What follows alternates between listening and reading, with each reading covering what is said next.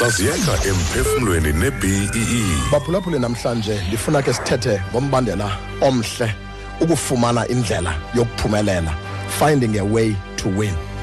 Eh indlela yokufumana indlela yokuphumelela ibaluleke kakhulu. Ixesha elininzi abantu bancama msinyane kodwa namhlanje ndifuna ukukhuthaza ngokuthi qhubekeka unkqonkqoza keep knocking. Iminyango izawuvalwa. Iminyango uzawuthi xa ufika kuyo ufike itshixiwe kodwa kubalulekile into kokuba unkqonkqoze ungayeki. Abantu abaninzi baphose amathuba amahle.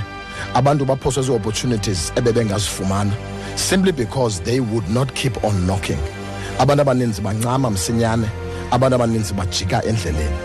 Bona mphulaphule namhlanje kukho amadoda amaninzi angeye ngatshatanga ukuba engazange aqhubekeke nokunkqonkqoza aqhubekeke ecela kulaa sisi wade wavuma laa sisi wade wamamkela namhlanje unenkosikazi namhlanje unomzi namhlanje unekhaya namhlanje unabantwana. Simply because waqhubekeka enkqonkqoza nangale ntsasa ndifuna ukukhuthaza.